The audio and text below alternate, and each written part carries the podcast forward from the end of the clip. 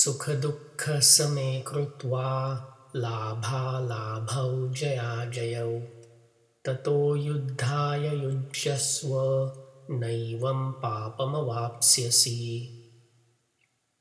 Now the Sandhi Vichhed.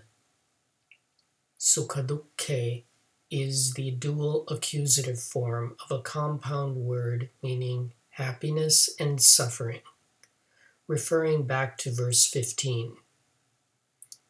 Same is a locative form of a word meaning same or equal. Krutwa is the past perfect form of a verb meaning to make.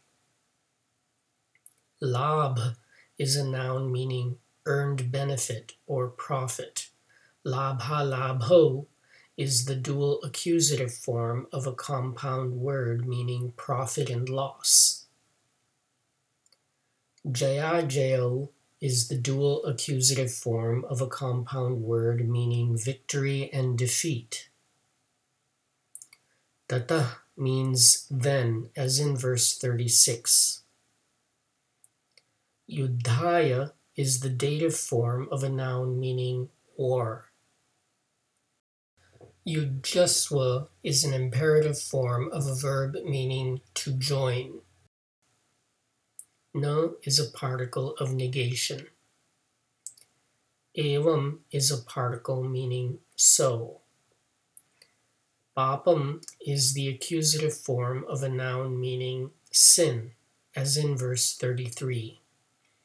As in verse 33, awapsyasi is the future tense second person form of a verb meaning to obtain or to incur. Reordering for English, we get the following anvaya.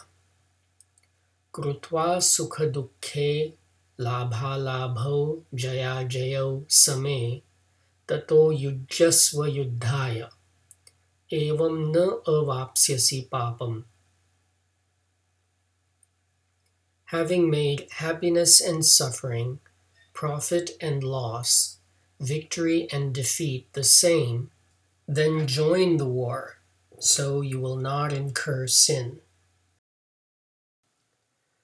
Krishna has just finished pointing out how unpleasant it will be for Arjuna, a warrior prince, to withdraw from a righteous war.